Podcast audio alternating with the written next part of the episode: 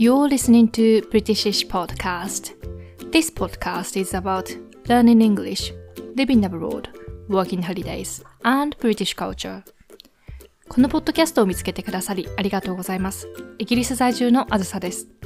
オーストラリアへのワーホリをきっかけに英語という言語に恋をし、私の英語学習の旅が始まりました。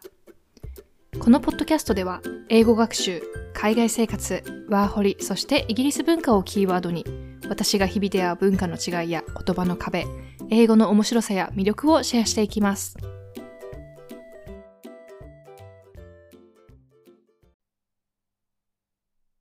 皆さん、こんにちは。自称英語オタク、イギリス英語大好きあずさです。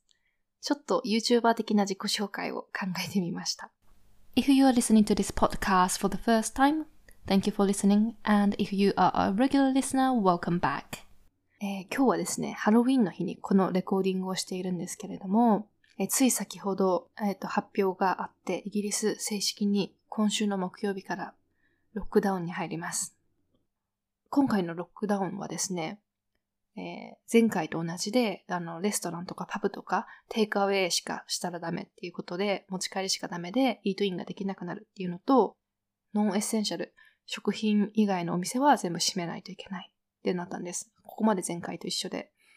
で、えっと、まあもちろん人の家に行ってはいけないとかあるんですけど、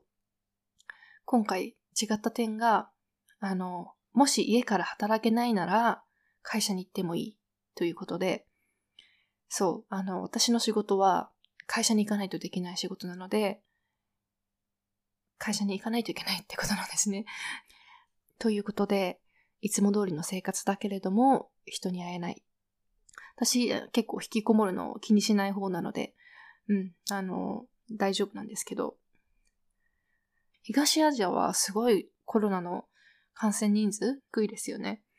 何がこんなに違うんだってね、話してるんですけど、日本とそのイギリスで何がどう違ってこんなに感染者数が違うんだっていう話をしてるんですけども、うん、不思議ですね。今日のあのエピソードなんですけれども、ちょっと私のランブリングというか 私がこう考えると面白いなって思ったことがあったので、それをちょっとシェアしたいと思います。これあの仕事しながらふと考えてたんですね。自分の英語のイギリス英語のレッスンを取り始めてからずっとこうリズムとかあの強弱について、英語の強弱について習っているんですけれども、それをこう受けてみて感じたのが、あれ、英語ってなんかちょっと方言に似てるなって思ったんです。どんなことかというと、なんか、私このポッドキャストでは標準語を喋ってるつもりなんですけど、あの、喋れてるといいんですけど、私が鹿児島出身で方言の中でも方言が強めの地域だと思うんですけれども、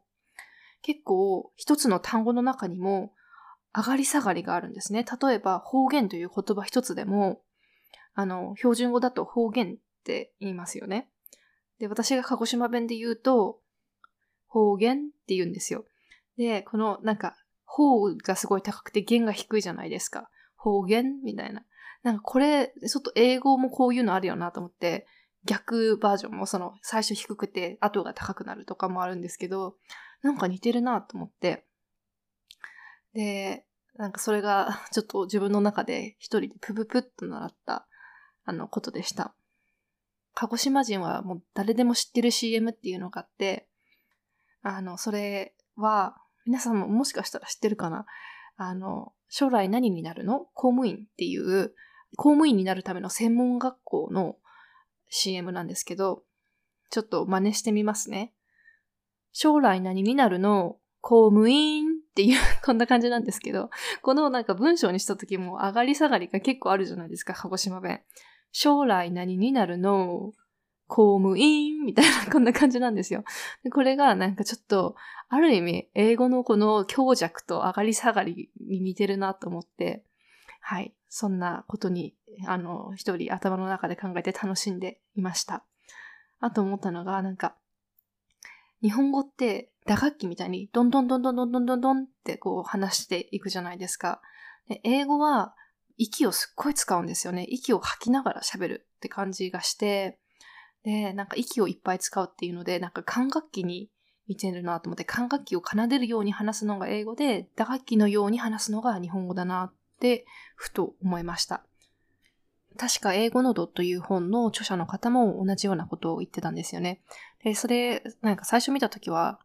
こうピンとこなかったんですけど、それが今なんかすごく自分も学ぶにつれて、ああ、なるほどなってふに落ちました。今日もう一つお話ししたいことがあって、最近ですね、自分の中でマインドブロックのブレイクスルーがあったんです。その話をしたくて、ゆきさんというアメリカ英語の発音を教えていらっしゃる先生がいるんですけれども、えっ、ー、と、At the Beginning というオンラインの英語スクールをされている先生で、あの、主にもアメリカ英語の発音を教えていらっしゃる先生なんですけれども、その、あの、ゆきさんの Facebook グループに私入っていて、まあ、アメリカ英語なんですけど、私は自称英語オタクなので、アメリカ英語とイギリス英語の違いを見つけたりとかするのもすごく好きなんですね。ゆきさんが主催していらっしゃる Facebook のグループで、ライブをあの定期的に配信されていらっしゃって、その中でおっしゃっていたことなんですけれども、自分で自分に OK をあげるっていう、あの、コンテクストなしでは、ちょっとこう、ん？ってなるかもしれないんですけれども、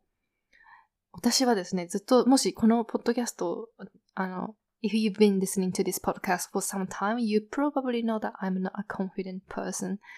ずっと自分に自信が持てないタイプで、なんかいつも I'm not enough という感情があったんです。で、この Facebook ライブでゆきさんが英語学習は文法も発音も勉強に終わりはないけれども、自分に自分で OK を出すことが大事だっておっしゃっていて、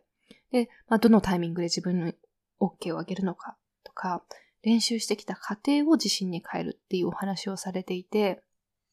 その話が自分の中ですっごいヒットして、私に足りなかったのはこれだと思ったんです。今までずっと自分で自分に OK をあげられてなかったなって思ったんです。で、その言葉がこうスーッと入ってきて、今までやりたいなって思ってたけど躊躇してできていなかったことを、あの、今やらなきゃいつやるの的な感じで急速に行動を起こして今いろいろと準備を進めています。で、それが何かっていうと、あの、私の発音を変えてくれたフォニックスの指導なんです。えっと、エピソード1だったかな。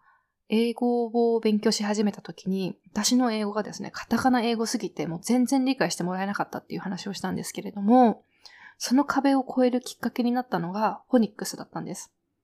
J 社員という英語を教えるための資格があるんですけど、それを取るために学校に通ってた時、オーストラリアで。で、そこであのフォニックスに出会って、自分の中でそこでブレイクスルーがあったんですね。今まで発音が悪くて伝わらなかった英語が伝わるようになって、この感動を人に伝えたいってずっと思ってて、ポッドキャストでも今までもうフォニックスおすすめですと言ってきて、直接メッセージなどでお話ししたことがある方にもずっと、あの、フォニックスおすすめですって言ってたんですけれども、今まではこうおすすめですっていうだけで自分自身が指導はしてこなかったんですね。でなぜかというと、やっぱり根底にある I'm not enough という気持ちがあったんです。で、そのゆきさんの言葉で、なんかこうちょっと気持ちが変わったというか、今までの私なら、I'm not good enough to do this とか、Who am I to do this みたいな感情が拭えなかったんです。でも今、なんか自分で自分に OK をあげられたというか、I'm enough って思える。でこのきっかけをくれたのが、ゆきさんの言葉でで、言葉のパワーってすごいなって思って、同じ言葉を聞いても、1ヶ月前の自分には響かなかったかもしれないし、もしこの言葉を今他の誰かから聞いても響かなかったかもしれない。人との出会いもそうだけど、言葉も出会うべき時に出会うようになってるのかなって思ってて。で、これを、ポッドキャストで話そうと思ってこうメモを取ってたんですね。で、今日、あの、高校の時の友人とちょっとメッセージをしてて、なんか同じような話が出てきて、あ、なんかもういろんなことが偶然が重なって、あ、なんかスピリチュアルだなって思ってたんですよ、心の中で。そしたら、その友達が、スピってるねって言って、すごい私には新しい言葉だったんですけど、なんかスピリチュアルしてるねみたいな感じなのかな。スピってるねみたいな感じで、私たちスピってるねって言って ああ、面白かった。なんか、あの、スピリチュアルって言っても、宇宙がどうこうとかっていうレベルまでは全然いけてないんですけど、なんかそういうなんか出会いを大事にしたいなと改めて思いました。以前お知らせしていたあのインスタのストーリーズで出していた発音クイズを音ごとに7本にまとめた動画のプレゼント宣言してからだいぶ時間が経ってしまったんですけれども、あの、もしダウンロードされたい方は概要欄にあるリンクからぜひゲットしてください。私からのお知らせを今後メールで受け取ってもいいよという方は、希望される方のみメールアドレスの登録ができますので、そちらもお願いします。今日お話ししたあのフォニックスの指導のお知らせなども、こちらのメールから優先してご案内していきます。今まだあの準備段階なんですけれども、近いうちにちょっとモニターさんを募集して、実際にフォニックスを学ぶと、どれだけ違いが出るのかっていうのを、まずはテストしてみたいなと思っているので、そちらも興味のある方はメールアドレスの登録をお忘れなく。今日のポッドキャストのタイトルどうしよう。スピってるみたいな感じにしようかな。Thank you for listening to this episode. If you enjoy listening to my podcast, please leave me a review on whatever platform you are using. It's much appreciated. If you would like to get in touch with me just to have a chat or anything, please feel free to leave me a comment on my website or DM me on Instagram. Also, I've created a form where you can send me a message or request anonymously. All the links are in the description. このポッドキャストのご感想やトピックのリクエストをお待ちしています。私のインスタグラムまたはホームページあつさきぶつ .com まで、そして新たに匿名でお手軽にメッセージを送ってもらえるご意見箱もご用意しました。すべてのリンクは概要欄にあります。I hope you have a lovely week ahead of you and see you next time.